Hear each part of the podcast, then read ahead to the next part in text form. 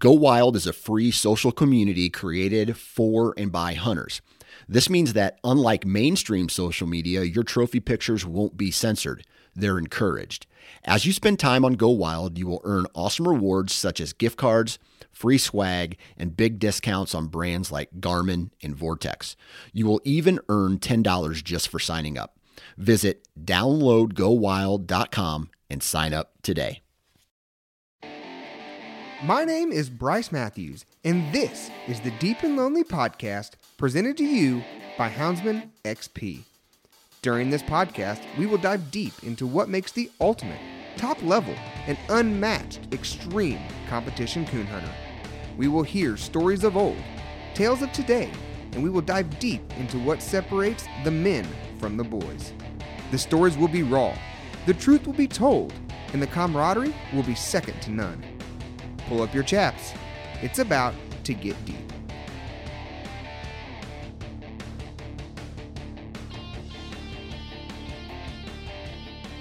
All right, guys, welcome back to another episode of Deep and Lonely, presented to you by the Houndsman XP podcast. Today, we are going south. We are going all the way down to Alexandria, Louisiana. We're going to make a pit stop at Crossroads Animal Emergency Clinic, and we're going to have ourselves an appointment with Dr. Bronk McDaniel. Bronk, how you doing? I'm good. How are you? Hey, I'm not too bad. Guys, for those of you who have listened to the previous episodes of Deep and Lonely, you might recognize that recognize that name, uh, Dr. Bronk McDaniel. If you listen to our episode we did with Duel Murphy, you might have caught in on that. Uh, Duel was in a bad wreck a couple, well, I guess it was last year, and Bronk happened to be the other person in that vehicle with Duel.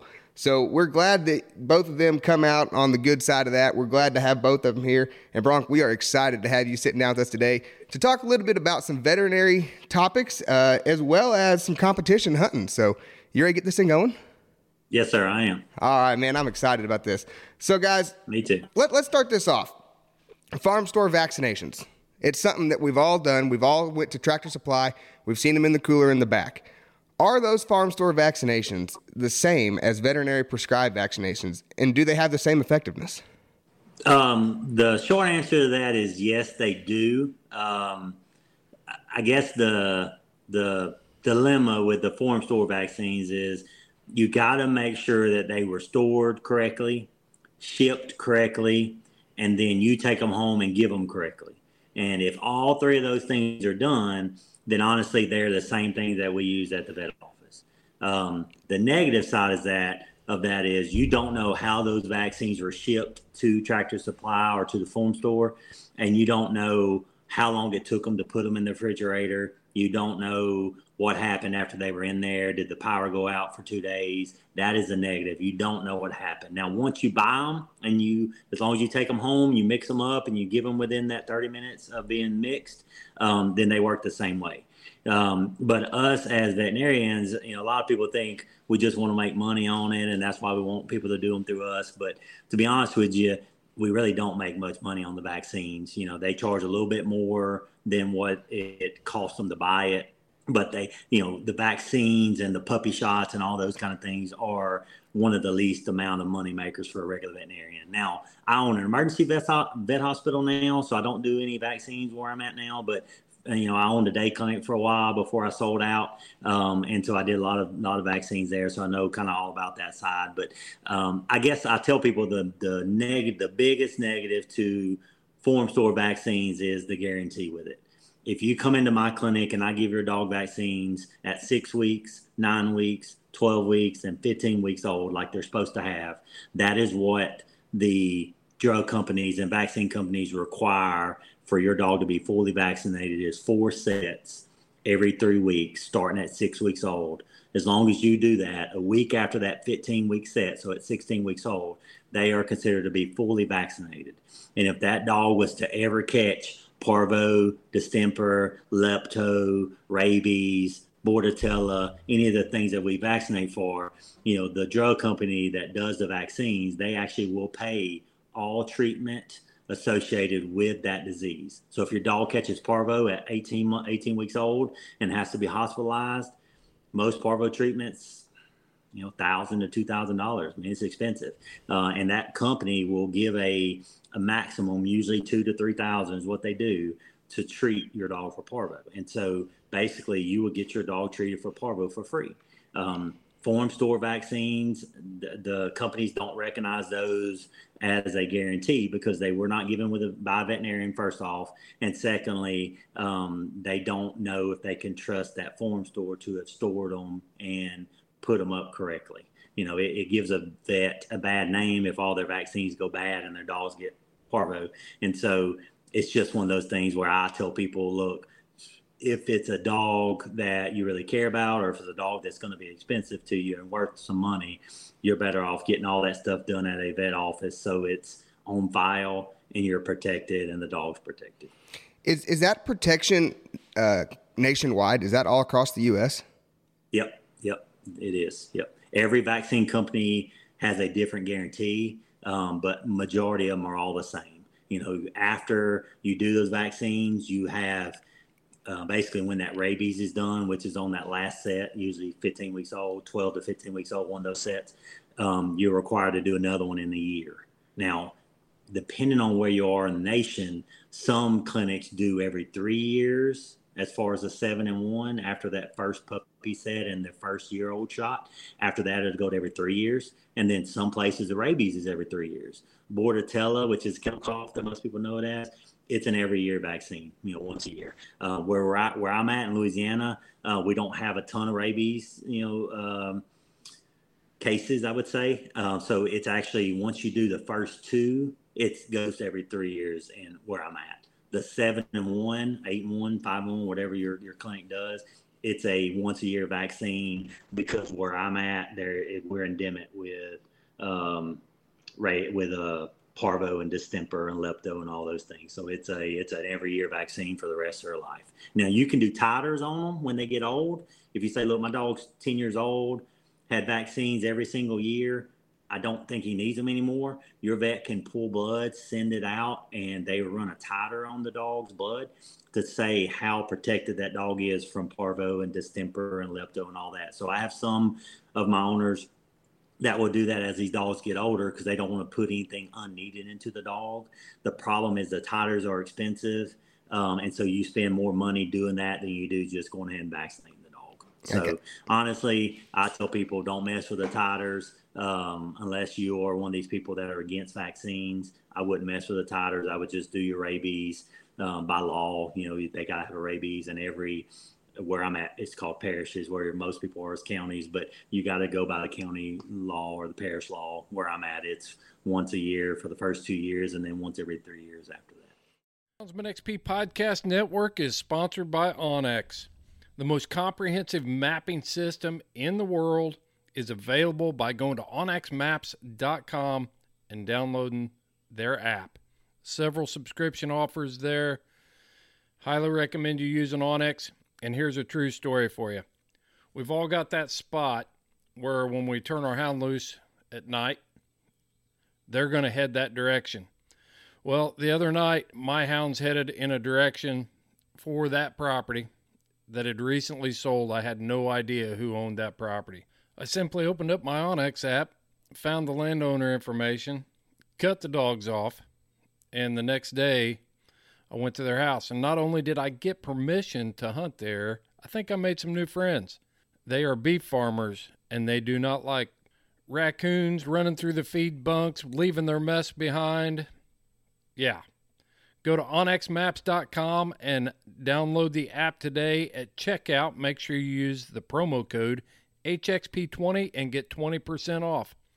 When you join us on Patreon, you will get a discount code for a deeper discount on onX Maps.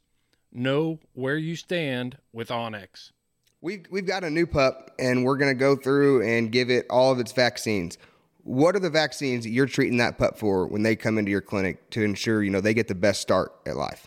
Especially those guys running, you know, running. So hounds. at six weeks old, they do. Yeah, at six weeks old, uh, we do a five and one. Um, it's got like parvo, distemper, corona, and that kind of stuff in it. Um, at, that's at five. That's at six weeks. I'm sorry, not five weeks. That's at six weeks and nine weeks. And then at uh, 12 weeks and 15 weeks, we do, um, it's called an eight and one or nine one. It's got uh, leptospirosis in it. It's lepto is bred by rats, and uh, we stopped vaccinating for years. And then Hurricane Katrina came through 15, 20 years ago, and we started seeing lepto cases again. So they kind of put it back into the rotation. Um, but that's one we call it a core vaccine. So six weeks and nine weeks, they get a five and one. Um, and or four and one, whichever one your vet does, and then at 12 weeks and 15 weeks, they get a, a seven one or, or an eight one. Um, we do Bordetella, which is a kennel cough, and it kind of depends. They have an injectable version, they have an oral version, and they have an intranasal where it goes in the nose. Kind of depends on which one you do. Most clinics where I'm from does the the intranasal one, and it's a one-time vaccine, and then it's once a year after that, so you don't have to booster it at all. Uh, rabies, most clinics do at the 16 week or 15 week mark. Um, some clinics where I'm at does it at the 12 week mark, but they have to be at least 12 weeks old to have that rabies vaccine.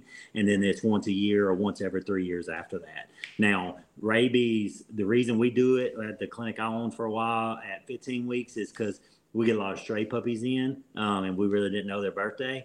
And sometimes it's hard to tell the difference between a 12 weeks old and a 15 week old puppy. So just to be safe and make sure that they're not 10 weeks old when we give them the rabies, we wait until that last set and that also generally makes most owners come back for that last set. A lot of owners slack off after that second or third set and don't want to do that last set. Um, so with them knowing they didn't get their rabies yet, they're more likely to come back for that last set if they hadn't had their rabies. I got you. So uh, one of the other things that I've been giving my dogs that my vet recommended was the distemper shot, since they're um, you know mainly going to be hunting raccoons, and then also yep. a, a Lyme's shot to help prevent against yep. the tick disease. Yeah. So Lyme, that's what generally makes it a nine and one. Where I'm at, we don't have Lyme disease. Um, but we, me, with me being in the hunting world, I've learned a lot about Lyme disease recently. Uh, I've got uh, I've got three dogs now, three hounds basically now, and uh, you know one of them when I when I got him, he was positive for Lyme, Ehrlichia, and uh, anaplasmosis, so he had everything because somebody wasn't taking care of him correctly, I guess. Um, and you know, it's one of those deals where where I'm at, I don't even we don't even carry Lyme vaccine. We special order it for somebody that travels to the East Coast or to the you know Midwest or something like that. But where I'm at, kind of Gulf Coast region, we really don't have Lyme disease here where I'm at. But with these hounds traveling all over the country, it, it's one of those vaccines that's normally um, it's either by itself or it's added in with the eight and one. Um, and it's kind of the same deal. You do it twice. You know, you do it at 12 weeks and 15 weeks usually um, to get it. It's not as good at protection as parvo and all those, so it's not a fail-proof meth- method. I know dogs that have got Lyme vaccine and still got Lyme disease, um, but it's better than doing nothing for sure. Yeah. So uh, while we're on distemper, the that distemper, that distemper is in the five and one, four and one, seven and one. That's one of the core vaccines. It's in all of those. So when I say five and one or seven and one, eight and one, it has a distemper vaccine in it. Okay. It's eight different things in there, and distemper is one of them. Gotcha. So, well, I mean, we're, right here. We're on Lymes and Ehrlichia. That's a big thing here where I live uh, in Indiana. I know a lot of dogs yeah. that have it. What are some of the things we can do other than that um, vaccination, which is not 100%? What are some things we can do to help prevent those tick-borne diseases? The problem with those tick-borne diseases, and I've dealt, dealt with it myself on my personal dogs. You know, your two best options is called Bravecto and Simparica Trio. Those are, are regular Simparica. Those are your best options for tick-borne diseases. Now, m- those medicines are labeled that the flea, the tick, technically doesn't have to bite the dog to to die from it. And so the theory is that the dog, the flea get the tick gets on the dog, the flea gets on the dog, all that stuff, and it kills those those parasites before they fed enough to inject that disease into the dog. Um, you know, I've always used Bravecto until here recently. Uh, I use Bravecto, which is a three month flea and tick pill. Uh, and then I used Heart uh, Pro Heart, which is a six month, or you can do a twelve month version of the for heartworms. Um, the problem with the Bravecto, and I've in the last couple months, I've switched to Simparica Trio in my dogs. The Bravecto, there's there's four or five different major ticks that we see. Bravecto is labeled for 12 weeks. It will kill you know, repel whatever ticks for, and fleas for 12 weeks, so three months. One tick, and I'm, I'm, I'm not for sure exactly which one, but I think it's a Lone Star tick.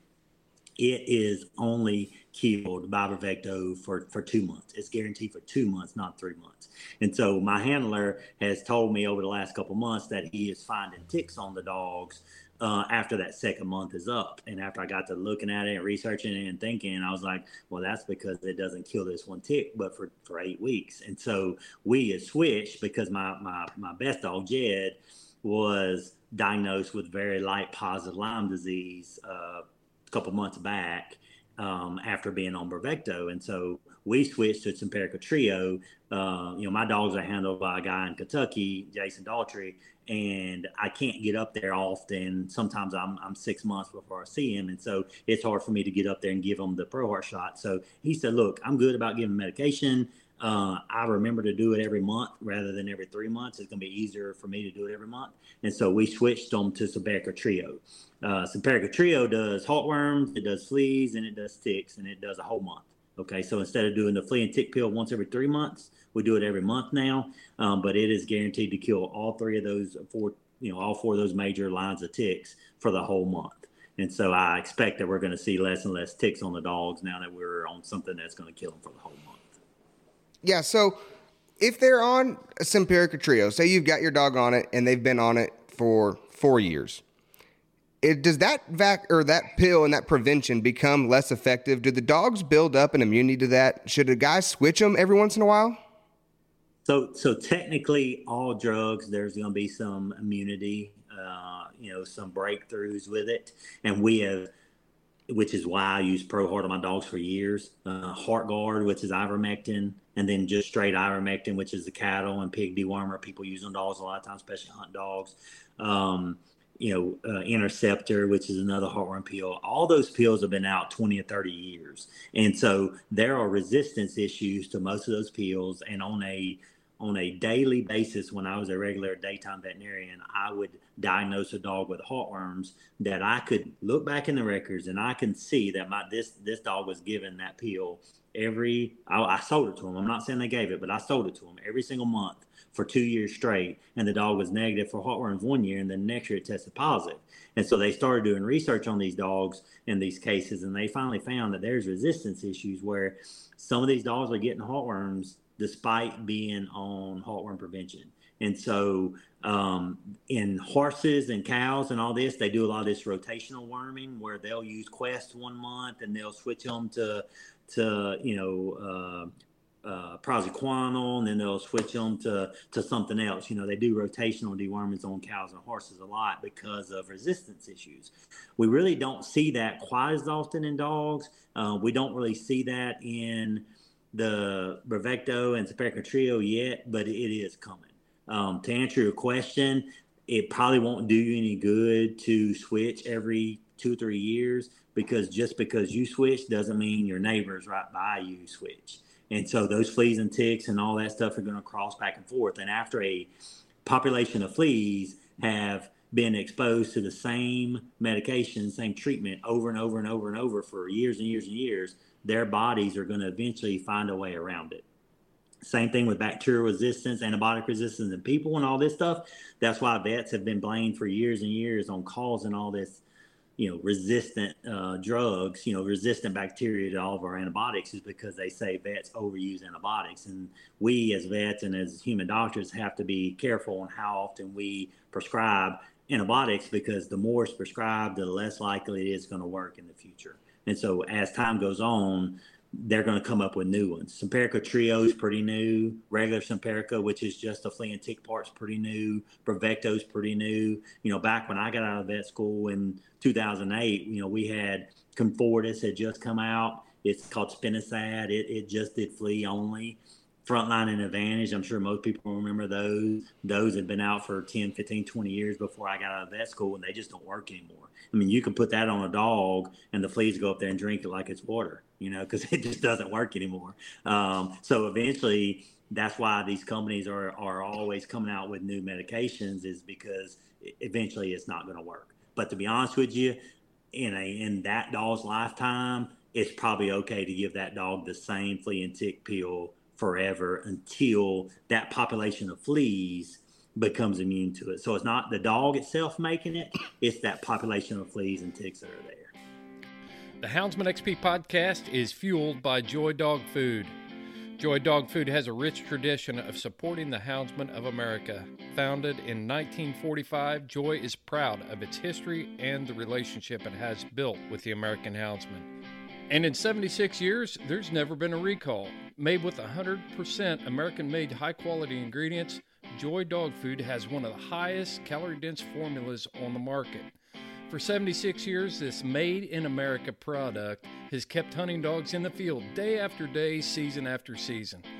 And when we say made in America, Joy has a long track record of fighting for American freedoms by being on the front lines against the animal rights movement and their extremist tactics. Joy will fuel your hounds and fight for your freedoms, fueled by Joy. You know, a lot of our listeners run big, large packs of hounds. You know, they're big game hunters. They're running big game. They're running hogs, coyotes, all that. Those types of preventions can get expensive and they can be costly every month at $30 a pill. So, you know, That's some right. of them go and they do the ivermect themselves and or they look for alternative yep. methods to treat their dogs for simply just for cost savings. Not because they don't care yep. about their hounds, it just hurts the pocketbook. Sure. Yep. What what are some things that we can do maybe to help ease that load? And you know, even if it's not easing the load, is there a good reason why we should stick with these vet prescribed pills rather than doing it ourselves? Like, is there a benefit for us maybe in the long run? Yeah. Yeah. So the good news about like, uh, especially heartworm stuff, you know, the flea and tick stuff, not so much, but the heartworm stuff, like the, the pills, Interceptor, Heartgard, Trifexis, you know, all these heartworm pills and even Pro Heart and all them now too, they all have a guarantee with their product. So if your dog is current on heartworm prevention and it was tested negative before you started, and then you do it and you can you can show that, hey, I did the Pro Heart six every six months at my vet office, and your vet keeps records on all this stuff, or Pro Heart twelve, which is a twelve month shot. You show that you've taken, you know, you did your part. Basically, that drug company gives a guarantee with their product that your dog is going to stay heartworm free. And if it doesn't, most of them, I've had some trouble with some of the companies like Trifexis. That's why I don't recommend it. But most of the companies, especially Pro Heart and Simparica Trio and all those, they're newer. And so if there's a dog that comes up heartworm positive, they'll give your vet um, a a stipend basically to treat your dog for heartworms for free. And so I've over the years I've had a bunch of them, not Pro Heart and not Trio yet, but uh, the Heartgard and Interceptor dogs and all those that the drug companies wrote me a thousand dollar check to treat that dog for heartworms for free, and then they go ahead and they give that owner a year supply of the prevention free as well. But in my opinion, I always tell these people, I'm like, take that prevention and sell it to somebody else because obviously in your dog it's not working. So why would you give your dog that same prevention that it already got heartworms on? So that was that's my biggest, I guess, pet peeve about the heartworm side is that I'm not keeping my dog on the same prevention that it got heartworms on in the first place. You know, so um, that is the plus to doing it through a vet office. Now, I myself grew up with hog dogs. Uh, I coon hunted my whole life, squirrel hunted uh, ram deer dogs. I mean, anything you can think of dog wise other than like bird dogs. I even have a duck dog. Anything you think of other than like a quail or pheasant type dog, I've had. And uh, we have done everything as far as flea and tick and heartworm prevention. But for these big game hunters and these people that run, you know, 20 or 30 coyote dogs or 20 or 30 pack of deer dogs, I tell those people to give those dogs ivermectin. Okay, there's no guarantee with it but it's going to work most of the time as long as you give the right dose and it's safe. Um, but if you don't give the right dose, I've seen dogs die from it, and you got to make sure you give it every month. Um, I see dogs at my emergency clinic that come in dying, coughing up blood, and all this stuff because the dog was heartworm positive and they decided to start it on, on ivermectin. You really can't do that because it's going to either kill them or it's going to cure them. It's going to kill the heartworms and kill and, and cure, cure the dog, or it's going to kill the heartworms and kill the dog. So that's the negative to doing the the uh, ivermectin route. But if you can test your dogs and make sure that they're all negative when you get them, and then start them on the ivermectin every single month, uh, it's okay. It's better than doing nothing. Um, one out of 10 dogs will probably still get heartworms while they're taking ivermectin, but one out of 10 is better than 10 out of 10, which is what's going to happen if you don't do anything. Yeah, absolutely. So we've got we've got our preventions as puppies. We went on to Heartgard flea and tick prevention. Another big topic in the hound world is thyroid. Oh, my dog, he's not performing. He's got thyroid issues. You know, Sure. let let's dive into that a little bit. Let's take a deep dive into that. For, let's start with okay, is there an an age where a dog is okay? They can possibly have thyroid issues because I've heard that if the dog's under three years old, they can't have thyroid issues. Is that true or false? Uh, I would say that's false. I've seen it as young as a year old. Okay, they they can have congenital hypothyroidism. Um, that's not a hound thing normally. Um, and I'll be honest with you, it's going to make a lot of people mad probably. But most hypothyroid uh, hounds are not truly hypothyroid. Okay, that's our way of making an excuse for that dog of being, you know, poor doing basically. Right. Um, now, not saying it's the owner's fault, not saying it's the vet's fault, but in my opinion, th- hypothyroid dogs, if you look it up and you research it, hypothyroid dogs are fat, they're lazy, they're they no matter if you put them on a diet, they don't lose weight, they pant a lot, and they're just they're just poor doing all all in general. You don't see many hounds in general that are fat. I mean, they get their guts ran out. Uh, and, and to be honest, they are not generally hypothyroid dogs. Okay. Most thyroid disease, thyroid illness in hounds is probably the most overdiagnosed thing, kind of like ADHD in, in kids. You just let those kids grow out of it. In my opinion, most of them are going to be okay. You know, same way with those dogs. Most of the time, if you diagnose a dog with, with hypothyroid, it's probably because its thyroid is low. It's not a vet. It's not a vet being wrong. There's something there making that dog's thyroid low. Okay. All these tick diseases we just talked about, that is probably the most common reason for a dog to have a hypothyroid uh, like illness is tick disease. Okay. In dogs, honestly, as a vet, you're not supposed to test a dog for thyroid disease if they're sick from any other reason. It's called a non thyroidal illness. Any dog that's sick is probably going to have a low thyroid, and that's not your primary problem. We call that a secondary problem. So a lot of times, if you put them on thyroid medication, it's going to make them better. It's going to make them feel better, but you didn't fix the underlying issue. So it may only last for a week, it may only last for a month, it may only last for a year or two, but that dog is going to eventually get sicker until you find out the underlying issue. One of my personal dogs, you know, we ran a thyroid on him because I'm like, look, this dog used to be legit and he's not no more. All these hound people think that thyroid is is, is the end all be all of a, of a dog issue. So let's run a thyroid test on this dog and see. And this dog tested low normal. That's what you find on most of these true thyroid dogs is that they're not true thyroid. It, when it says low normal, that means that dog has some other illness. And then when I tick tested this dog, he had every disease known to man that a tick would, would give. And that's why this dog was showing low thyroid. And it was like a 0.7. It wasn't even super low.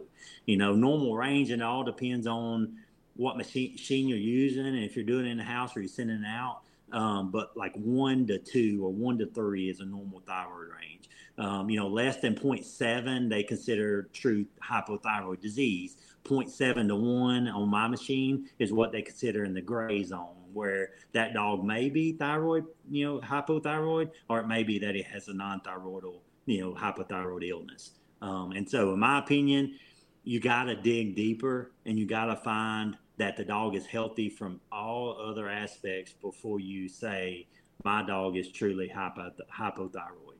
Because once you start them on thyroid medication, their body's going to get used to having that medication, and it's hard after that to ever take them off of it. If you take them off of it, they're going to go downhill quick because their body's gotten used to that excessive thyroid supplement that you're giving them, and so it's it's probably been the killer of a lot of dogs. You know, uh, their their career basically by putting them on thyroid medication unneeded and then take them off of it. Um, you know, been a lot of good dogs probably got shot and euthanized because they wouldn't perform after they'd been taken off of their thyroid medication. And it's not because they were truly thyroid, but it was just because their body got used to it. Right. So, okay, let's say that we've got a dog who, you know, like you said, he's legit. and all of a sudden he's not legit. Is that something that we should be looking at? Okay, for two weeks the dog's not acting the same. Let's let's run a test. Or is it something that okay, it's been a month and he's not acting the same. Let's run a test. Yeah, what are the signs? Run, you should run other tests first. So you shouldn't even you should never run a thyroid test on a dog like that until you've exhausted all other reasons. Tick diseases is your first one you should do, depending on where you are and where the dog's been hunting at. But you should run a 4DX test on him, and then you should also send out a, a tick panel you know, most of the, a lot of the vets I've ran into, you know, with with my handler bringing them to other vets, you know, when I'm when I'm not able to get to them, they want to run a 4DX test only, and that's going to tell you positive or negative, but it's not going to tell you that the dog's actively sick. Like Jed, you know, I'm, I'm currently waiting on um, a, a, a panel to come back on his Lyme disease because the vet that we originally took him to in, in Kentucky um, wanted him to be started on Doxy for 30 days well, as most of y'all know, when you start Doxy for 30 days, they got to lay up for 30 days, if not 45, because it's something, and I never knew this before I started the hound deal. Something with that Doxy kills their smell. They don't, they, they can't act like they smell a coon at all. They won't, they'll run all night long and never tree and never even make a bark because they can't smell. That Doxy does something to their smell and their ability to, to track something. Um, but they wanted to start this dog on Doxy, and I told them, I said, look, did y'all run a, a quant value on him to see what his, his, you know, Lyme value was? And they said, no, we don't generally do that. We just treat them with Doxy. And I said, yeah, it's a different situation. I said, this dog's got a lot of big hunts coming up. I don't want to lay him up for 45 days for no reason. Uh, I said, so I want to, I'll bring him back home with me and I will, I'll do a quant value on him. And I'm, I'm waiting on that quant value to come back you know they, they do a quantitative value on the lyme disease if it's 30 or greater that means it's an active infection and the body's not going to take care of it on its own and you got to treat them with doxy at that point if they are less than 30, that means more than likely the dog is going to clear that infection on his own and he's going to test negative in 30 to 60 days. And so on those dogs, I don't run Doxy through them, you know, unneedingly because Doxy is one of the few drugs that we have that will treat Ehrlichia, uh, Rocky Mountain spotted fever, uh, Lyme disease, and all these other tick diseases that we see in these hunting dogs. So we don't want to exhaust, you know, Doxy for no reason. So I would never, I would never uh, test one for hypothyroid until I've done at least a 4DX test and full blood work to check a CBC, chemistry panel, electrolytes, um, and then also a tick panel sent out, you know, because it's going to test for other things that that 4DX can't test for. That 4DX tests for three tick diseases and, a, and heartworms and there's a lot more tick diseases that these dogs can get. And plus, it doesn't tell you the difference between the Ehrlichia species. You know, there's multiple different species of Ehrlichia that these dogs get, and they all act differently. Um, and same thing with anaplasmosis. You know, they're they're different diseases, and they'll cause different things. Some of them are respiratory, cause them a cough. Some of them are blood related, it causes them to get anemic. Um, and so you got to do all that preliminary work basically before you would ever test that dog for for thyroid. And if he tests positive for any tick disease or anemic or anything on his blood work is off, thyroid test is going to be unreliable and unneeded at that point. You got to clear everything else up and then test him for thyroid if he doesn't get better once his blood work's better. So I've heard you say uh, something a couple times here, and it interests me. You said, you know, you've learned a lot since you got into the competition hunting, um, especially about the tick stuff. And, and you're a vet. You know, you're a doctor. You went to vet school that leads me to believe that you know maybe some of these vets that we're taking our dogs to not that they mean they don't mean well. Maybe they just don't know what we're dealing with. So what is a person supposed to do if they their dog is displaying all these signs of something's not right and you want to run all these tests on them is are these terms that we can take into you know our local vet and say hey i want to check for a b and c can you do that or are there vets who just are not able to do that because they don't know what it is? Uh, most of them are going to know what it is. Now, a lot of them, to be honest, aren't going to be able to run it in house. Like, you know, I'm able at my clinic to run a 4DX test, heartworm test, CBC, electrolyte, chemistry panel, coagulation test, uh, ultrasounds, x-rays. You know, I do a lot of that stuff at my emergency clinic. Most of the other clinics in my town, um, and we probably have seven or eight clinics between my two little towns right there close to me, and most of them don't have ultrasound. Very few of them have ultrasound. Very few of them, I think there's probably two of them, and counting me, that has a coagulation panel to check for rat poison. So it all depends on the vet. But to be honest, if they can't run it in house, they can easily draw the sample and send it off.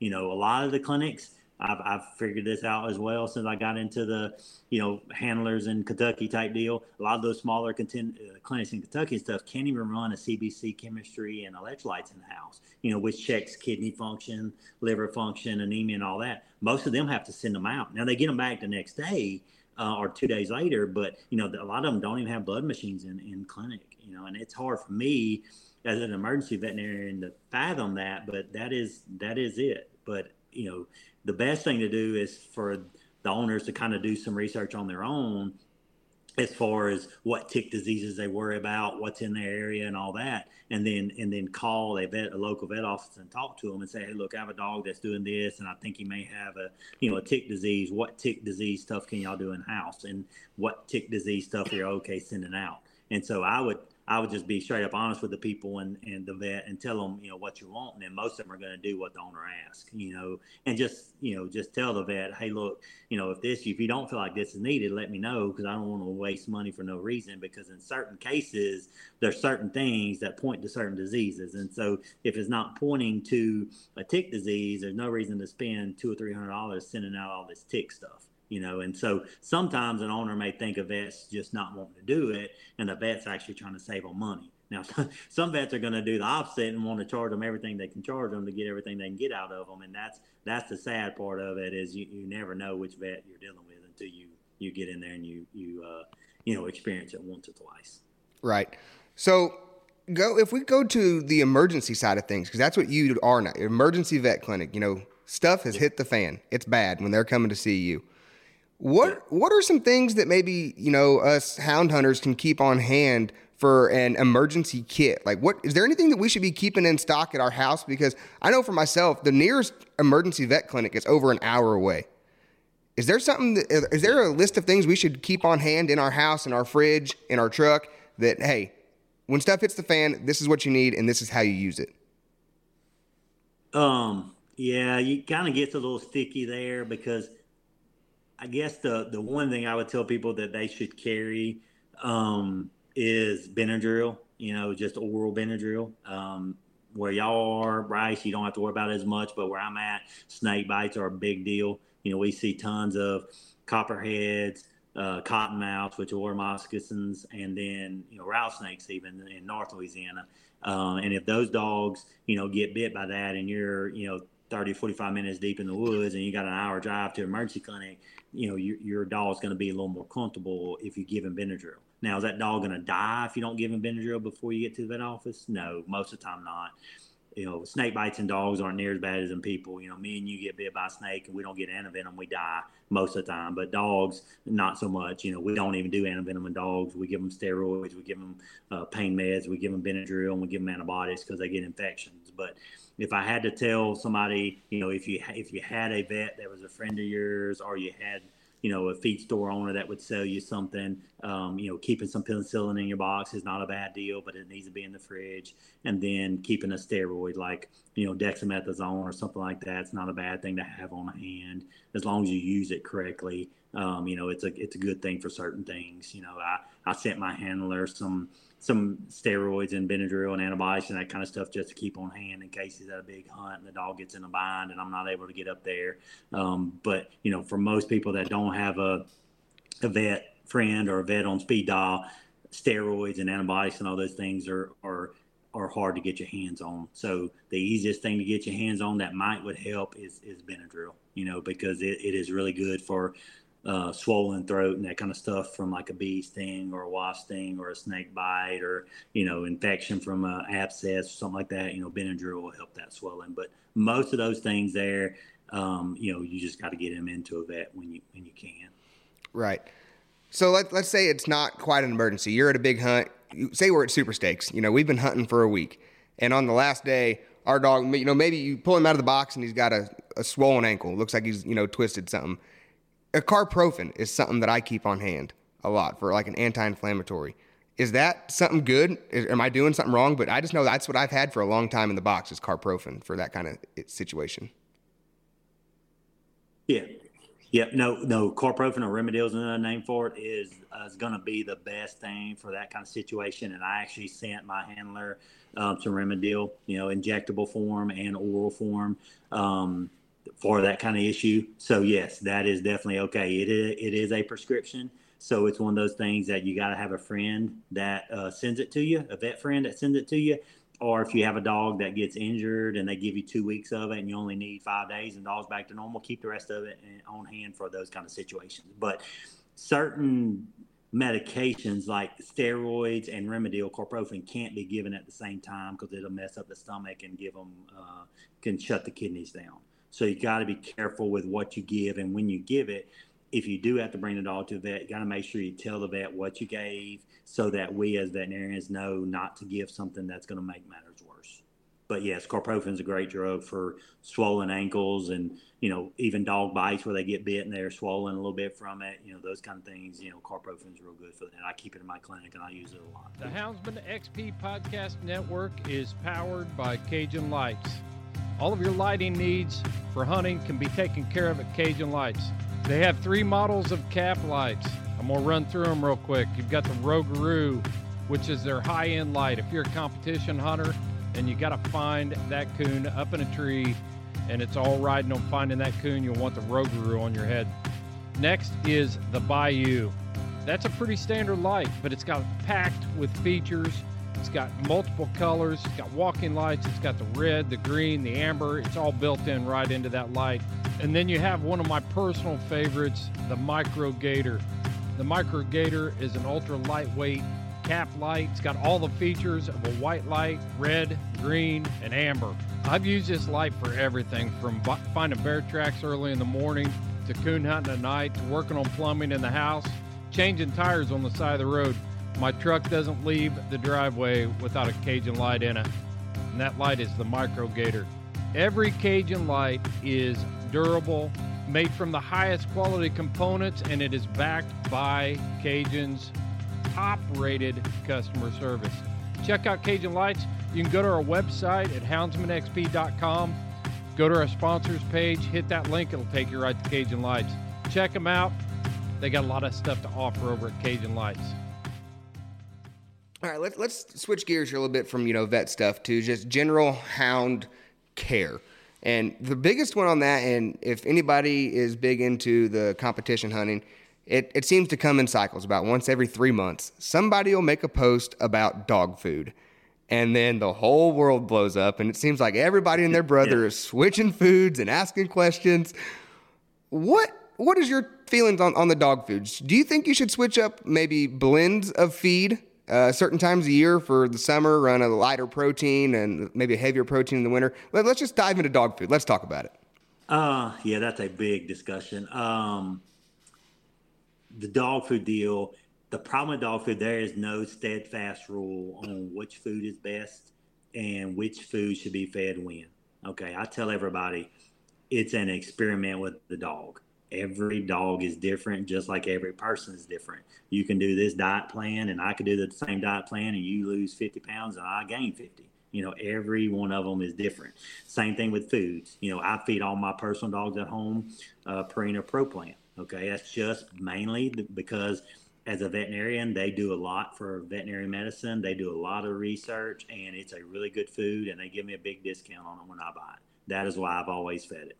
Um, I fed Science Diet for a long time too, and my dogs did really good on it. You know, these most of these dogs I'm talking about are are just house dogs. You know, dogs that are, are, are good for the kids, and that's about all they're good for. You know, I got a, a lab that's 14 years old now, and he's been on Science Diet for the first six or seven years of his life and did great. And then he switched over to Purina Pro Plan, and for the last six, seven years, he's done great on it too. You know, so every dog is different. Uh, same thing with the blends. I mean, in my opinion, uh, I don't like to switch foods often, but I don't mind switching like on the Joy and that kind of stuff where they have the higher protein and then they have the lower protein. Um, you know, it depends on your your hunting. You know, like my handler hunts six days a week, year round you know, where I'm at, you can hunt six days a week year round because your dog's going to get eaten by alligator or getting eaten by a snake. You know, it's it's a lot harder on uh, on us where we are to hunt that often because of how hot it is uh, and the critters that's that's around. But you know, where my handlers at up in Kentucky, it's they don't have to worry about poisonous snakes as much. They don't have alligators. You know, he's he's a hard hunter, and and you know he hunts six days a week, and um, you know honestly, on those dogs he doesn't generally switch the, the, the the protein level and fat level up on them because he's hunting them the same year round. You know, if he finds that they're getting a little too chunky, um, you know, he'll cut back on on how much he's giving them more than anything. So you just got to experiment with it, find a food that works for that dog, uh, for your hunting style. Um, and, and your weather and your climate. You know, of course, the further north you get, the more fat they need in their diet and the more protein they need in their diet because it's colder. Um, you know, the more you hunt them, the more fat and the more protein they need. You know, you're going to lay one up for, you know, for four months during the summer at in Louisiana. Then yeah, I'd cut down on their fat and on their protein because they're going to get fat. Um, you know, you got a female that's that's bred. You know, I switch those dogs to puppy food. You know, that's what most vets tell you to do. Um, you know, as soon as they're bred, they should be switched over to, to true puppy food. Gives them more protein, more fat, more vitamins, you know, all the stuff they need for for um, getting ready to nurse puppies. And then I feed them puppy food all the way through until the puppies are actually weaned, you know. And then at that point, I slowly transition them back to their normal food. And anytime you change them, even from one protein percent and fat percent to a different, you know, even if it's the same food and it's just a different blend, um, you really you really want to do that over a five to seven day period of time because if not, it can cause them to get a stomach upset, vomits, and diarrhea, that kind of stuff if it's switched suddenly. So you don't want to just take them off one and switch them to the other. Um, that's a really big deal if you switch in brands. You know, if you go from Joy to Purina or Purina to Joy or you know one of those deals, um, you want to switch them over a five to seven day period where you you know put a couple kibble of the new in with the old for a day, and then the next day, you know double the amount of new, take away a little bit of the old, and just slowly transition them until they get to all the new food. All right. So, what about feeding times? I personally have always just done it where when I get done hunting at night, I feed everything. That might be at 10 o'clock at night in the wintertime when I'm done, and that might be at 2, 3 in the morning whenever I get done hunting in the summertime.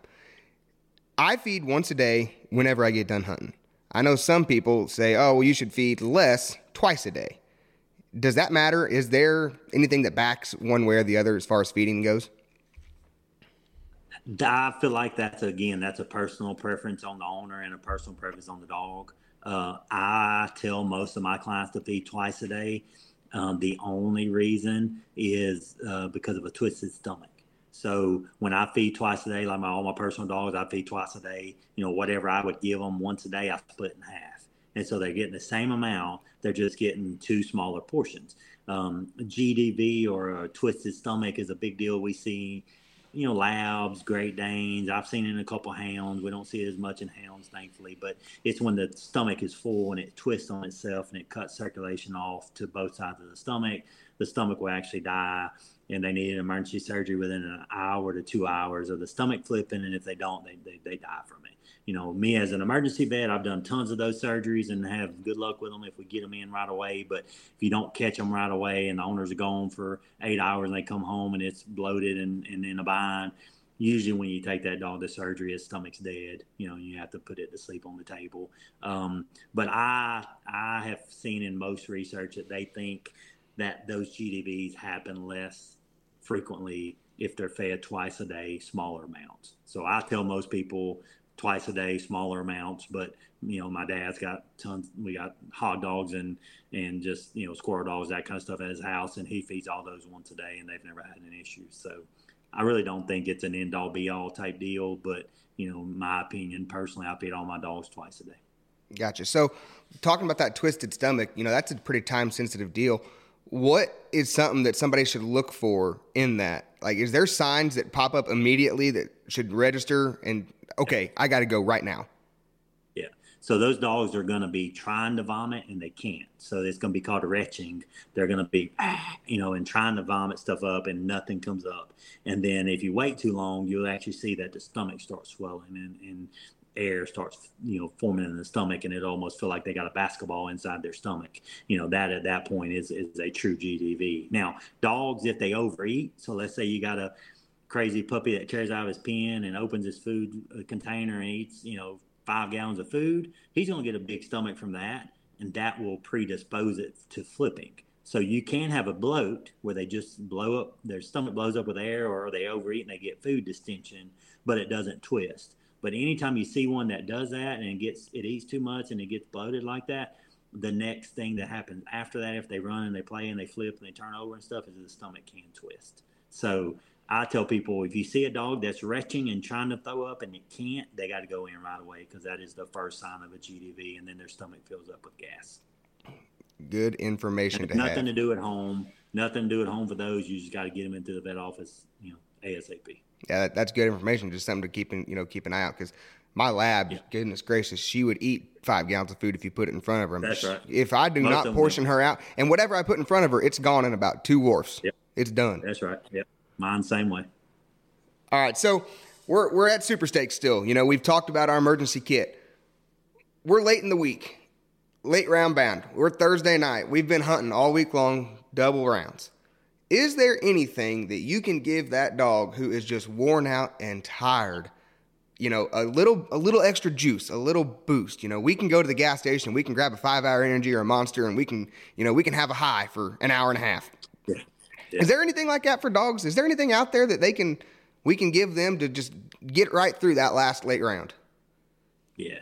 Um, the first handler I had work for me, Josh Sizemore, um, he really, really believed in that that stuff called bounce back. You know, it's a high calorie uh, electrolyte formula basically that you mix in the water. And after the early round, um, you know, we had a dog named Punch that we were hunting back then, um, been a year and a half, two years ago, and he would always give him, you know, that before the late round, and he swore up and down that that would that that helped him. That if he didn't give it to him, he noticed the difference. Um, you know, me personally, I I don't know if I ever noticed a big difference, but he's the one that hunted that dog all the time.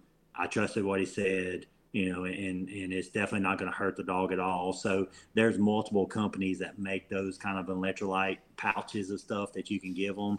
So I would tell somebody that that would be your best bet if you had one that you felt like kind of runs down on, on that late round. You know, um, it's called Bounce Back. I know, and like I said, I know there's multiple companies that make them, but that's just the one that he believed in and, and he used and seemed to work, you know, good for that dog and and, and for Josh. Um, you know, it's you just like I say, just mix it in the water and they they drink it and they they like it. You know, and and uh, some dog I have found that some dogs don't need it. You know, uh, I have I know multiple dogs that are better late round than they are early round. You know, there are some dogs that are that way. On those dogs, I wouldn't give them anything.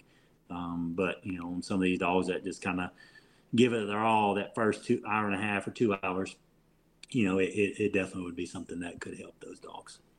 Yeah, I've used bounce back for a long time. That's something that uh, you know uh, my buddy Shane got me turned on to. Uh, Dick Brothers, Yeah. we we did our first interview with him on this podcast. He believes in bounce back, um, so it's it's something that I've used and I'm familiar with. So I didn't know if there was you know just that or if there was anything else we can give him. But it sounds like we're all kind of on the same page. Yep, yep. I think that's the best right now. All right, so let let's swap roles. Let's take off the vet hat and let let's put on our competition coon hunter hat. So anybody who's been around the game, you know, here recently knows who you are, and they know that you've had a couple handlers for you with some with some top notch hounds. And you know, I think just just saying, you know, friend to friend, that's something to be proud of. You've had some really really nice hounds. You're you're the owner. You're the guy who's pushing a handler. You're paying these guys to go to the hunts. How do you pick the right handler? How did, how did you pick Josh? How did you pick uh, Jason? What are you looking for in those guys? Josh was kind of a uh, just a kind of a coincidence type deal with Josh. Uh, you know, I had a old black and tan that I hunted for years and years. I mean, he was 14 years old when he died, and you know, I took that dog to vet school with me, and I went down to Baton Rouge for vet school, and uh, I hunted three or four nights a week there on the Chaffly River. On the Chaffly River, you know, it was a four-hour drive, uh, a two-hour drive, hour and a half drive, or something like that. You know, hour, hour and a half drive for me. Um, and I'd go there, depending on what part of the WMA I'd go to. You know, I'd go there two or three nights a week if I had tests or not. You know, just kind of depending. And you know, I got really close to that dog and spent a lot of time down there in Baton Rouge in my six years I was down there in school. And, and then when I got out of school, I continued to hunt him a little bit too. I kind of retired him. And he wasn't a competition dog.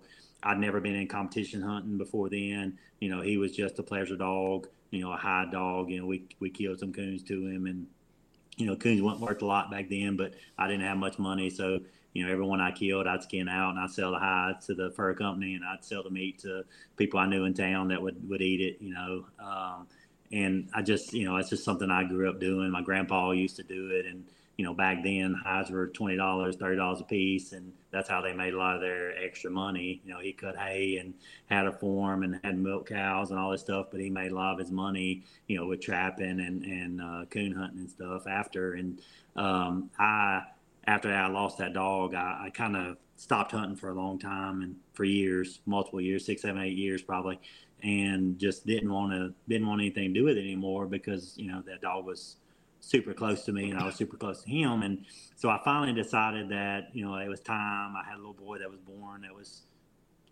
two, three years old, and you know I knew I wanted to show him that you know when he got a little bit older, and so I looked on ProHound and uh, saw an ad that caught my eye, and I called the guy and talked to him for a little bit, and just didn't feel like the dog would was for me. And um, you know, I, I, called the next one that, kind of caught my eye, and it was Josh, and I started talking to him, and we just kind of hit it off. And you know, he said, "Look, uh, you know, I don't have anything going on for the next week or two. Um, you got anywhere to hunt down there?" And I was like, "Yeah." I said, "RWMA's just opened." A week or two ago, he said, "Well, look, uh, you just give me some gas money, and I'll I'll drive the dog down there to you. And he was coming from Kentucky. He said, I'll drive the dog down there to you and, and, uh, we'll go hunt for, you know, three or four nights if you got it and see if you like him. I said, okay, that sounds like a good deal. So he came down and, and, uh, brought a dog that was an action pack type dog. Um, the dog, you know, treed a bunch of trees and, and just never had a coon. You know, he was, he was the dog that's going to make something happen, uh, right or wrong. And that night, the, the first two or three nights, they, they, were just wrong. You know, they were they were they some of them were I could consider circle trees, but most of them were slicks. You know, and and uh, you know I, I paid Josh his gas money, and he, the dog got sick on that third day, and so I brought him to my clinic, and and he was a, a thyroid dog. You know, he, he was a thyroid dog, and and Josh hadn't been giving his thyroid medicine to him like he should, and he said he just didn't believe the dog was a thyroid dog, and so I, I, I ran some blood work on the dog and you know kind of person i am. I didn't charge josh for the blood work or anything. I ran the blood work at my clinic and everything was good on the blood work. And i said look let me send a thyroid test off. And i sent the thyroid test off and the dog was low on his thyroid. And again that was that was kind of before i really knew what i know now as far as the hunting dog side you know, because I didn't even tick test the dog, you know, which I didn't have at that point. I didn't even carry 4DX test at my clinic, so I couldn't have tested him anyway.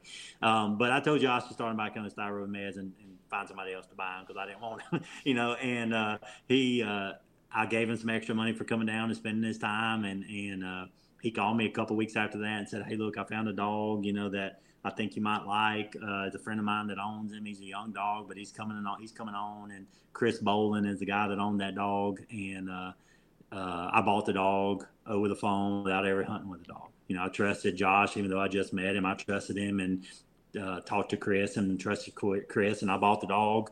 You know, for for a, a good amount of money for me back then. You know, I, I bought the dog, and you know, dog was was pretty little good, pretty good. Josh won a couple of hunts with him and stuff, and then uh, we he Josh, you know, kind of figured out that this dog needs a little more training than what Josh was able to do. You know, Josh was a newer style competition hunter and hunted a lot for his whole life, but had never done a lot of training and that kind of stuff, and kind of figured out the dog wasn't going to be what we needed, wasn't going to be what I needed if I wanted to do competition hunting. And me and Josh had, after he'd come down, he started talking to me about competition. I was like, man, that sounds cool. I think that's something I'd like to do because I'd really never done anything of it.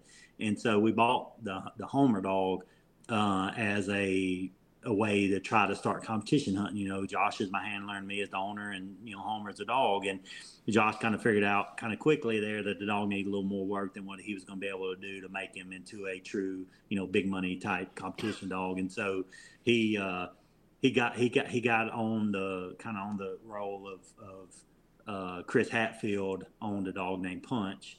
Uh, who was a full brother to Homer, but an older litter. He was three years old. Homer was just a year old.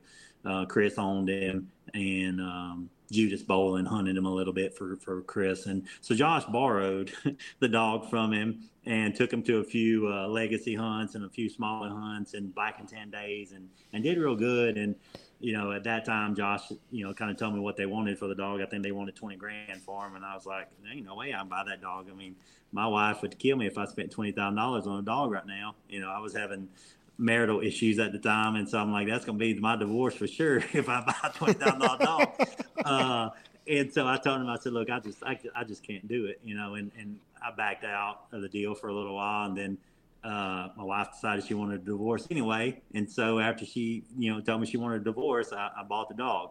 Uh, you know, at that time I didn't have anything stopping me from buying the dog, so I told Josh again, I bought the dog, twenty thousand dollars never saw the dog in person, never hunted with the dog, just went off of Josh and and Judas and um, Chris Hatfield and uh, bought the dog, and you know he turned out to be a, a, stellar of a dog and won a uh, twenty thousand dollar integrity series uh, for me, and a bunch of other smaller PKC hunts, and uh, he was a platinum champion.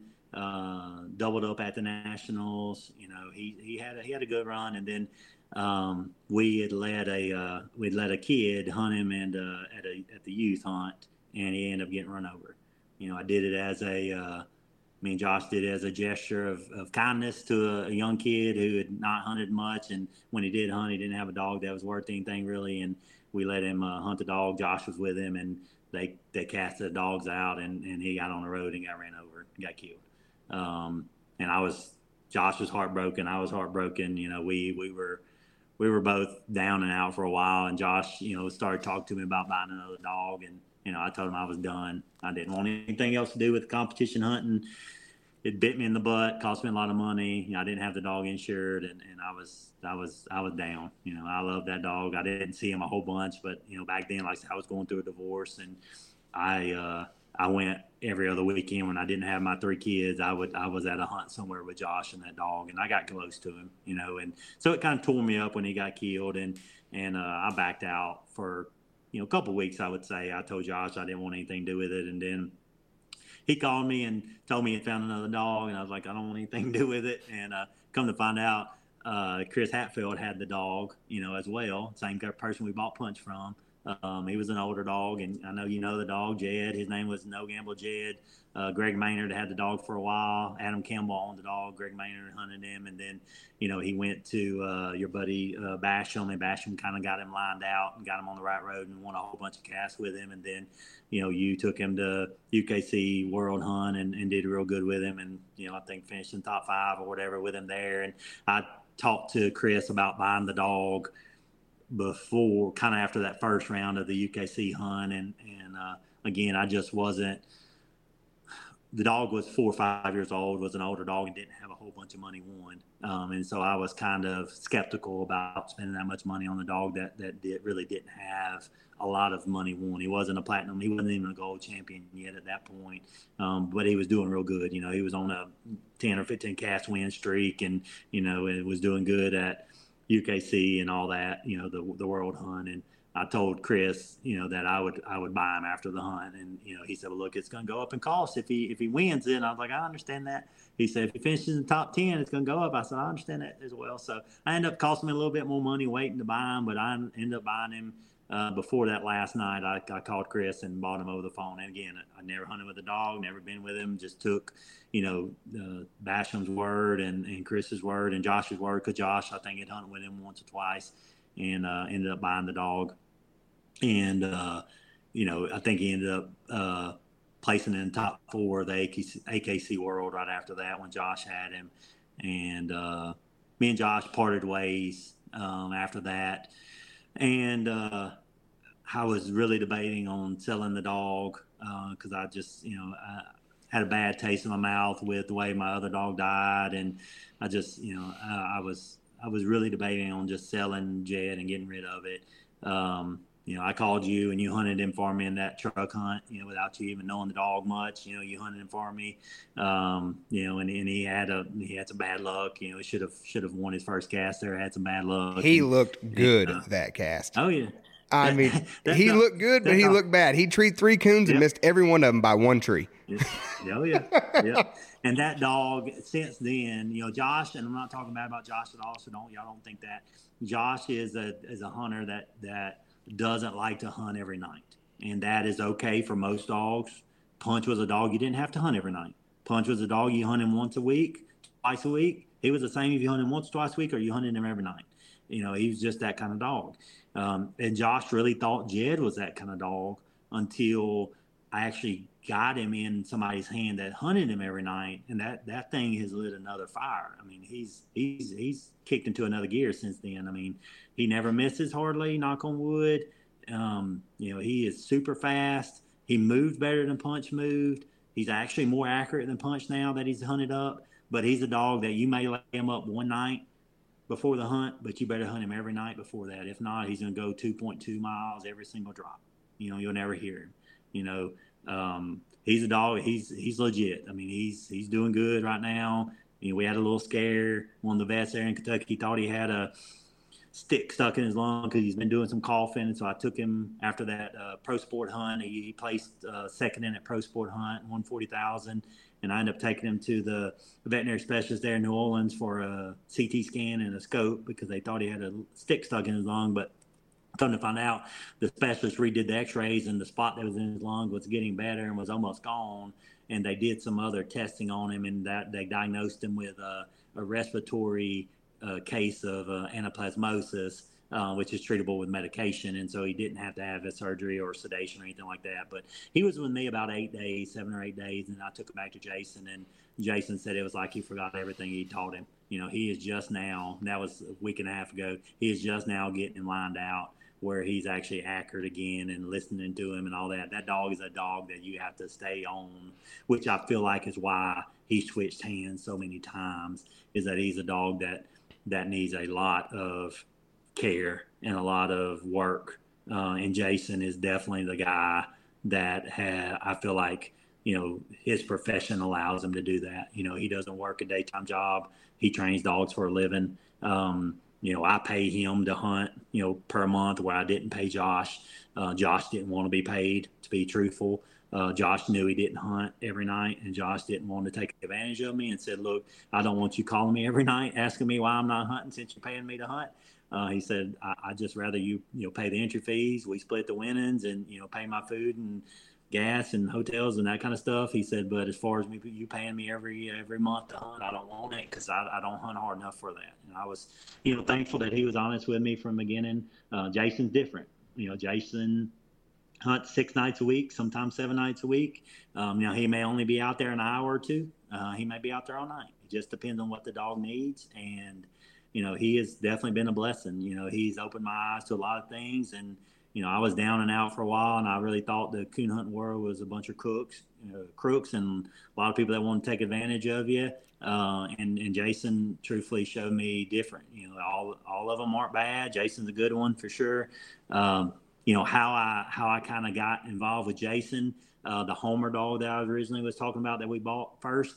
Um, Josh had recommended me sending him to Jason because if anybody could get the dog out of all of his bad stuff, it was Jason. And he said, if Jason tells you the dog's not worth, you know, spending time and effort and money in to get him into the competition phase, then, you know, we needed to part ways with him or make him a pleasure dog for somebody. And so Jason started hunting the dog for me, hunting him for a couple months, two or three months, and said, look, the dog's doing real good. And, you know, I think he may be, he may be a competition dog after all. Uh, and then he just shut down and started doing terrible again. And I ended up testing him for all the tick stuff, and everything flared back up. And he's just a dog you can hunt frequently. You can't hunt every night because of the Ehrlichia. You know, he's got a bad case of Ehrlichia that just doesn't ever go away. You know, and uh, since then, you know, Jason uh, had called me after me and Josh split ways and said, Hey, look, I know you got this Jed dog. You know, everybody tells me he's the right kind. He just needs a lot of work. He said, You know, you're already paying me every month to hunt Homer. Why don't you send me Jed? Uh, we'll see how he looks. And, you know, if he looks good and I like him and you want to send me to some hunts, I'll, you know, send me to some hunts. And if not, I'll try to get him lined out for you and you can sell him. And I said, Okay, that's fine.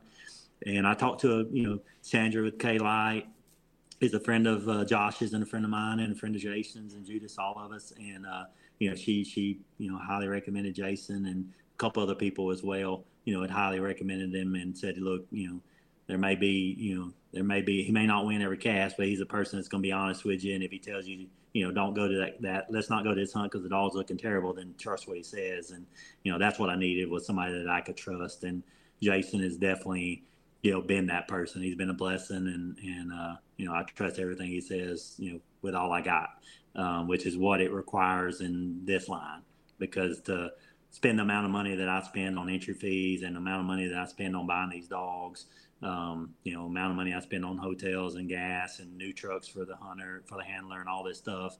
Um, you got to trust who you're with, you know, and I 100% trust, you know, that he's doing what's best for me and the dog.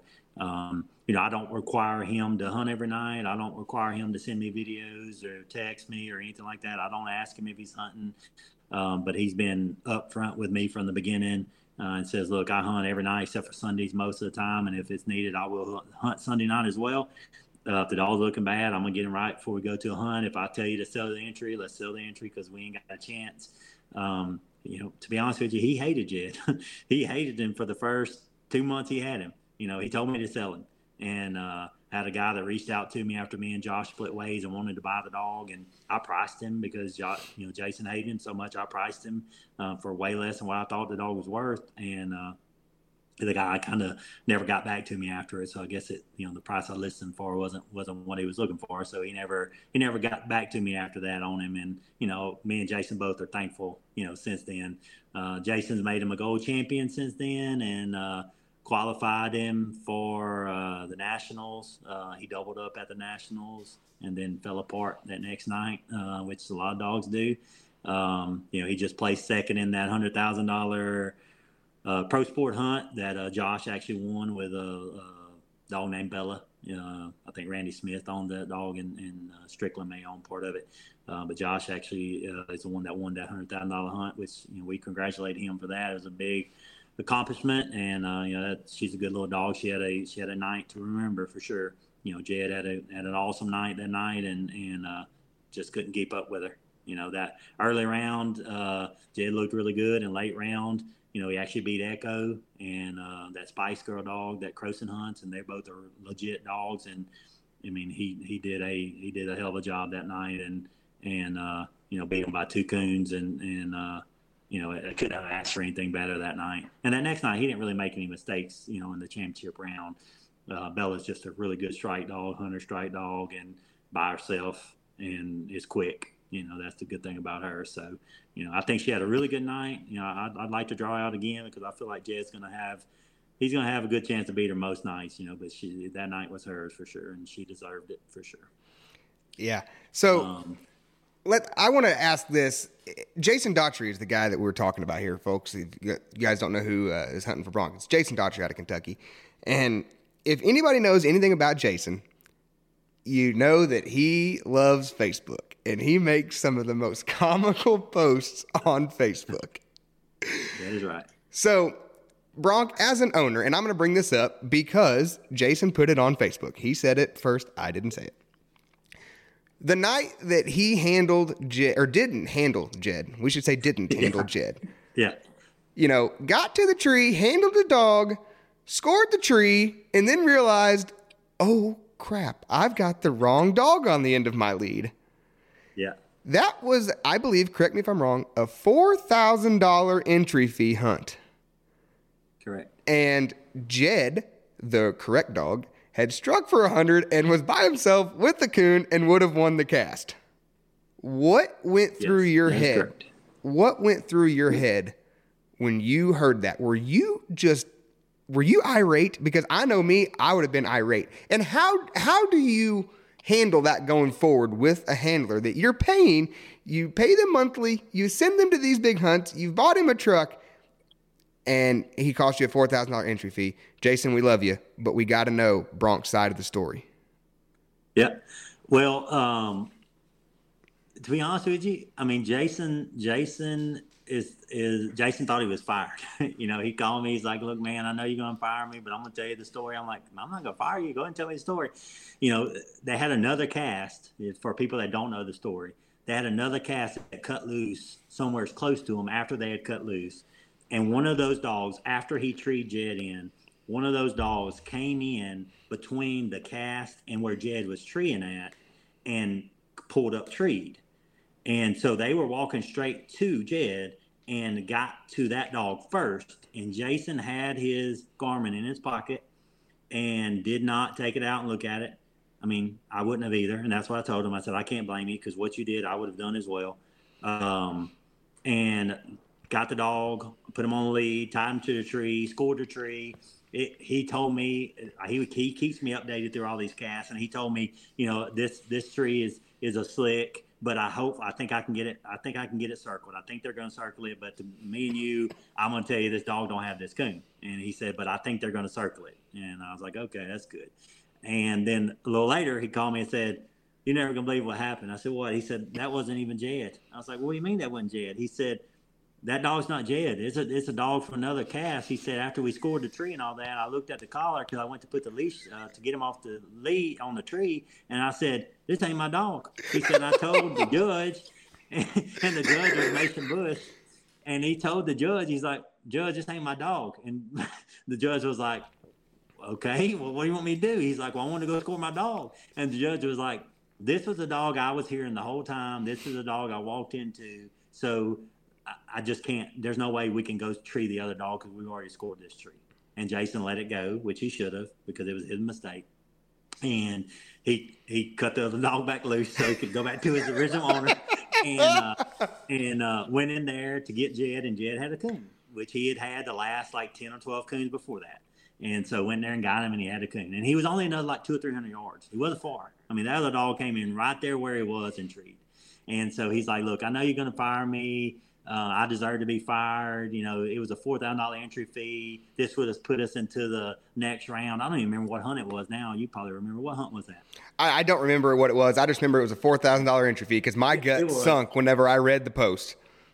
I don't know if it was one of the truck hunts. I don't remember which hunt it was honestly, but it would have moved us on to the next round. It was a, one of those round type hunts, so it would have moved us on to the next round. I think it was a swag series, is what it was. It was a fifty thousand dollar swag series. That's what it was. Uh, and Jason, like, I just lost us, uh, uh, I just lost us the cast win like eight thousand dollars. I said, well, hell, I said if he's going to win that, he probably would have the whole thing. You would just lost us fifty thousand, what you lost us. He's like, oh no, don't say that. Uh, and I mean, honestly, the thought never crossed my mind to fire him. I mean, it was an honest mistake. It was something that would never happen again because what is the chances of another dog coming in that close to your dog from another cast and treeing in between exactly where you're walking to? I mean, it was just a wasn't meant to be cast for us, and that's what a lot of them are. If it's your turn to win, it's your turn to win, and nothing you're gonna do is gonna mess it up most of the time. That was not our cast to win. Who knows? The next cast we could have come loose, he could have got hit by a car and got killed. You know, that's the way I look at it. It was God's way of not letting him hunt the next cast for some reason. Whether that was something to protect Jason, something to protect the dog, I don't know. We just got to trust that it happened for a reason, and that's what I did. Um, and we joke about it occasionally, but I've never brought it up. And uh, you know, Jason brings it up if anybody does because he's embarrassed about it still. Um, but it's just one of those things that happens, and thought of firing him never crossed my mind. Uh, that just shows, you know, the, the type of person that you are, Bronk. I, I haven't known you too terribly long, but the conversations that we have had, you know, I feel like you're just a genuine person. You know, you and I get along great. We hit it off good uh, I'm glad to see that you've found somebody who can hunt six nights a week. Because when you asked me to hunt Jed there for a while, uh, you know, I hunted hard for those two weeks. But honestly, for me, I can't hunt six nights a week. I'm lucky if I can get three, maybe four nights in. Yeah. Um, and, and I understand that, you know, carrying a full time yeah. job, uh, you know, having yeah. a family with lots of kids. I understand the limitations. So I there was no hard feelings when you found Jason, and honestly, it's been fun watching you and him win. I was yep. rooting for him in that uh, hundred thousand hunt, and I was kicking myself in the rear end because I, yep. you know, I bid him up on the Calcutta, and then I let somebody get it after after it went over hundred dollars. Like I'll let somebody me. else have it. I'm I'm the I'm the I'm the one that outbid you. Oh, son of a gun! I'm, but but I saved you some money. You we lost. Yeah, you got second, but I mean, I was. I told Nick, I said, "Gosh darn it, I should have bought lost. it." I know we we lost, I, but I, I, think I ended up. I, I, think I bid. I think I ended up because somebody else outbid you originally, and then I outbid them. I think it was 150 or 175, so it wasn't much. But yeah, I saved you 150 dollars. Yeah, yeah, you did. We'll look at it that way. You're welcome. now, if I would have won, that would have been bad. Oh man, if I, I'd have won first, then you know, then I would have cost you a lot of money. Yeah, the you would've. person that won first, they want a they won a good little chunk of money on that. I think they won eight thousand on that Calcutta, something like Eight that. thousand. That's what it was. Yep. Yeah. So, all right, let's let's wrap this up, and let's hope this doesn't happen. But I'm just curious from a you know from a money man's perspective. What if you what if Jason and Jed go on a, a dry spell, or anybody that's hunting for you and any dog? Do you does it cross your mind to to swap dogs out for that hand? Like, all right, something's not working. Let's swap dogs. Let's let's see what we can do to fix this. How do you go about that? Because you got a lot of money invested in this. You need to have a return on investment. You know, Jason's got a, uh, a dog named Nikki. That's a three-year-old, just hunted her last Super Stakes. Um, that when me and him made the deal, uh, he signed the dog over to me and didn't make me pay anything. Uh, put her in my name, and uh, he loves that dog. And she's she's a she's a gold champion. You know, she she won a cast out there in uh, Oklahoma that casino hunt. Um, I think it's a six thousand, eight thousand dollar entry, whatever it was. She won, um, you know, a, a cast out there and put her over that that you know gold champion mark. Um, so she's a, she's a she's a good little dog. And you know, this past weekend, uh, I let Jason make all the decisions. To be honest with you, Jason is the one that hunts the dogs. Um, he has my 100% trust on what he says and what he does. Uh, Jason's hard hard to please as a dog man, though. I mean, I will say that Jason was so rough on Jed originally and wanted me to sell him, and now if I offered him a hundred thousand, if I told him, look, I got to offer hundred thousand dollars to buy that for somebody to buy that dog, and I sold it, he'd be heartbroken because he'd be like, that dog's worth more than that.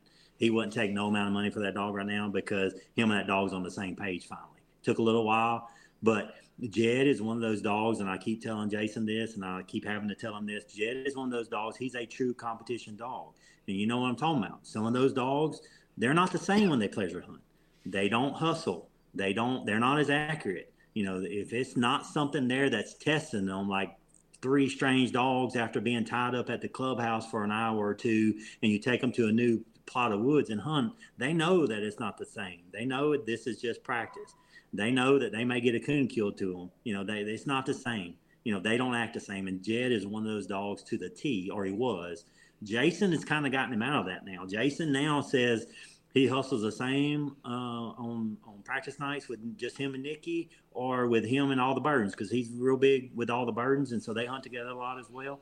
Um, but he's saying now that that dog is not that way. He hunts the same competition as pleasure hunting. You know, pleasure hunting wise, when Josh had him, you know, he may make five trees. He may only have coons in two of those.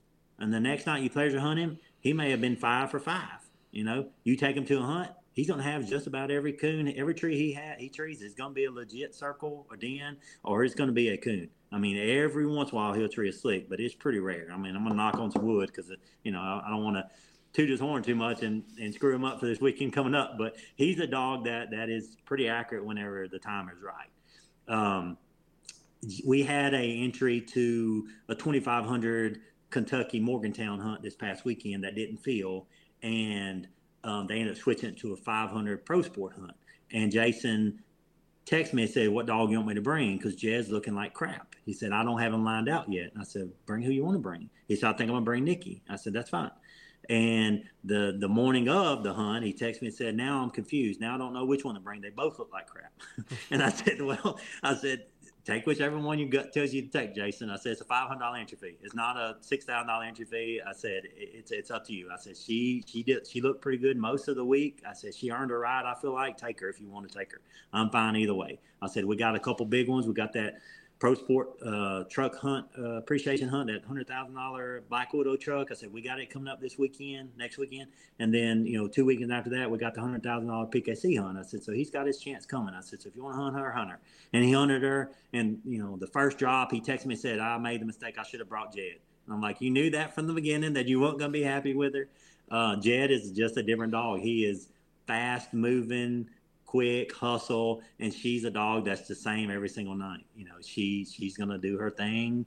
It just doesn't make her hustle more to be in the cast. Right. and so J- jason used to think she was a really awesome dog and then since he started hunting jed he doesn't like her quite as much because he said that she's not as fast as she should be. But uh, you know me and my dog my oldest daughter took jed back to jason and hunted with him one night this, this past weekend and and she treated a coon before jed even struck and then tree and and then Jed treed and he had a coon. They both had a coon, and then she treed again and had another coon before Jed even struck again. You know, so she put it on Jed that night. Um, but Jed was laid up for seven or eight days. You know, most time that doesn't matter, but for that dog, it matters a lot. Right. Um, and so he hunted Nikki and and was disgusted that he did so because he just, you know, he said she wasn't the same. So I honestly, to answer your question, I leave it all up to Jason. If he tells me we need to sell a hunt, then we're going to sell it. Uh, now that he knows the dog, you know, originally I kept trying to get him to bring Jed to a hunt. I said, Jason, just bring him to a hunt. He's going to be different at the hunt than he is, you know, on on practice day. And he finally took him to one and he won, you know. And he's like, well, this dog does, you know, I'm starting to starting to g haul with the dog a little bit, right. you know. Um, but yeah, the dog, you know, I, I, let him make the decision on on who to hunt. And and uh, to be honest with you, if he texts me about a hunt, then the answer is always yes. You know, I, I, don't tell him no on any of them because that's how he makes a lot of his money. Uh, it's not breaking me financially to do it. I mean, Jed's already won a twenty thousand dollar Integrity Series hunt, and then that forty thousand dollar Pro Sport hunt, uh, that hundred thousand dollar hunt, he won second in. So you know, he's paid for himself. You know, he's earned the right to go to whatever hunts he wants to go to, in my my opinion. Um, you know, and if he continues to win, you know, he's he's owned his he's owned his forever home as well. You know, I'm not one who likes to get rid of them once I once I once they do me some good. I mean, they they die at my house. They don't leave. So he's he's close to being there if he's not there already. Man, I, I love to hear that because you know whenever I had bo- or Jed for those few short weeks, I bonded with that dog. He's an easy yeah. dog to bond with. I mean, he is yeah. he is a very likable dog, and and it makes me genuinely happy to know that you know he's he's well taken care of. He's in the hands of somebody who's going to give him the chance he deserves, that has the money to back him, give him the showing that he needs to to be seen. You know, he is a top level hound in my opinion, and I think he's shown yeah. it. So I'm glad that you know he's getting pushed and that he's found somebody who enjoys him for just for who he is as a dog as well. You know, right. he's not that's, just a tool. You know, he's he's that's right. part if of the family. If you look, you know, if you look at his PKC winnings, I mean, to get him qualified for nationals, Jason had to go to a hunt the week before um, to get him to a gold champion because he wasn't even a gold champion. You know, I paid twenty thousand dollars for the dog, and he wasn't even a gold champion. But I knew what the dog's potential was. Now you look at pro sport he's like the eighth top money winning dog in pro sport at like 62,000. Um, it's just the ones that he wins have been pro sport related, and he's been in a lot of PKC hunts. Right, Maynard had him in a lot of PKC hunts as well, or a lot of pro sport hunts as well. Um, and he's just a dog that I don't know. He just he fits with Jason, honestly. Um, you know, and I'm glad that and he's a five year old dog. You know, he's he's getting up there. You know, he's probably going to have another three four years, hopefully, of, of good competition left in him. Um, you know, because he can do a lot of winning in that time frame. I mean, he's a dog that that should be a platinum champion with no issues, and, and he just needs the right person you know, behind him. And I think Jason is definitely that right person now. And Basham, you know, Basham did really good with him as well. And I know you did good with him out at UKC. You know, he was rolling then, you know, and, and I think he's back to that point. Yeah, that's Took good. him a little while, but, you know, he's back to that point. That, that makes me happy. All right. Well, I want to I want to wrap this up with one other question that, that literally sparked my interest right before we started recording this podcast today. What do you think the future of these big money hunts are here, and let's say like the immediate future? There, there's an old saying: you can always tell when the ship is sinking because the big dogs start swimming. And within the last couple weeks, just looking at it, you know, uh, Strickland, John Strickland had Apollo for sale, seventy-five thousand dollars. Today, this morning Scott Engel post. Echo for hundred thousand dollars for sale. So those are two big names, and those are two big dogs. Do they know something? Do you, as you as a money man, are you looking at anything? Does that concern you? No, nothing. No, those those dogs are those owners and those dogs are they did it for the right reason. You know, um, Strickland. Honestly, I don't know why, but I feel like he's become a female dog man. Like he only really wants to hunt female dogs now. Um, and I know why, I guess, because a lot of the male dogs are, are pains in the butt, you know, whenever it comes to breeding and females being around and, you know, all that kind of stuff. You know, Echo's getting up there in age. You know, Echo's seven years old. Um, you know, we drew out with Echo. I hate to draw Echo because he is a tough dog. Uh, he's a low level strike dog, in my opinion, but when he trees, he's going to have a coon just about every single time. You know, that night we beat him, the, really and truthfully, the only reason we got a chance to beat him was because him and that Spice Girl dog, uh, Echo and the Spice Girl dog, um, got on a track together. Jed went off the other direction. They got on a track together, and before we even got to the tree, the guide said, "Then we were we hadn't even started walking to the dogs yet," and the guide said, "That's going to be a, a den tree." And I was in the back with the guide. I was on that cast, and I said, well, "What makes you say that?" He said, "I was treating that tree a hundred times, and I ain't." He said, "If they're in the tree, I think they're in." He said, "I've treated that tree a hundred times, and I've never seen a coon in that tree." He said, "Even when it's when there's no leaves on that tree, he said there's no holes to be found." He said, "But he said I've been minus on that tree before, but I know those coons are in that tree. There's a hole, there's a hidden hole. There's some way they get in that tree you just can't see." He said, "But it'll be it'll be a it'll be a circle tree." And we got there, and before we pulled up that tree, he said, "That's the tree." I was like, "Okay, good." and, uh, and they ended up they ended up uh, they ended up circling the tree, the Jed tree, the coon and uh, he had struck for it was a three dog cast. He was struck for fifty because he's he's he's a lower level, mid level type strike dog. Echo actually struck for hundred that night, which I was surprised. You know that Spice Girl dog usually strikes for hundred, um, and and you know that that was the break there that we needed. And then you know. T- Spice Girls treat a coon by herself, Echo treat a coon by themselves, and then Echo kind of just kind of fell out of hearing almost, and uh, Spice Girl treat again and was another circle tree you know, and, and Jed tree two more coons, you know. So I don't I don't honestly think that there's anything that's wrong, and that's why they're getting with these dogs. I mean, Engel had definitely wrote. Engel's a trustworthy guy. I believe everything he says. He's a good guy. You know, there's a lot of them in that coon hunt world. I wouldn't trust as far as I could I could throw them, but you know, he's different. You know, he's going to tell you like it is, and I don't feel like he's hiding anything. You know, he said the real reason he was getting rid of that dog. You know, he's he's about that mojo line you know, and and uh, promoting those rodeo dogs now, and and that's what he's trying to spend his time with, and he doesn't want Echo to sit up and go to waste. I feel like, and somebody will buy that dog this week. I mean, it's that's what I told Jason. I said it'd be hard for me to think that dog would be on that on on, on sale for more than two or three days. Somebody's gonna buy. He's too good of a dog to, to, to for somebody not to spend that money on him. For for a hundred thousand dollars, he's gonna be gone. I know, I know, less, I know dogs that sold for that much or more and were less dog than him. Yeah, I mean, it's crazy same to see. With, same thing with Apollo. I mean, Apollo sold pretty quick. You know, it's crazy and, uh, to think what coon hunting's getting to. It is, you know, and, and it's it's sad, honestly, in some regards, because a lot of people that don't have the money, like I'll be honest with you, I'm never spending hundred thousand dollars on a dog. I mean, I could do it financially. I wouldn't want to, but I could. I just don't think I could ever bring myself, knowing what I've been through. I've had two dogs that got killed since I've started this coon hunt stuff. Um, you know, since I've started this competition coon hunting stuff in two years, you know, and they both are twenty thousand dollar dogs, you yeah. know, so I've, I've taken some hits for sure. So it'd be hard for me to think I had a hundred thousand dollar dog and then someone died. yeah. Know? Oh, I know. So it'd be hard for me to hard for me to spend that money, but somebody will because yeah. he's he's a good dog. He's worth it for sure. Yeah. Well, Bronk, hey, I tell you what, man, we're closing in on an hour and a half here. I cannot thank you enough for joining me. This has been fantastic. I mean, it was informative. It was fun it, it was this is this was a good time, and I appreciate you taking the time to sit down and, and join me today. Well, thank you for inviting me on, and uh, we'll do it again one day if you ever need anything else. Yeah, absolutely. We'll for sure have you on here because there will be some more. Uh, there'll be some more vet topics that come up that I'm going to need some help on, and and if it can help me, it can help somebody else too. So. That's right.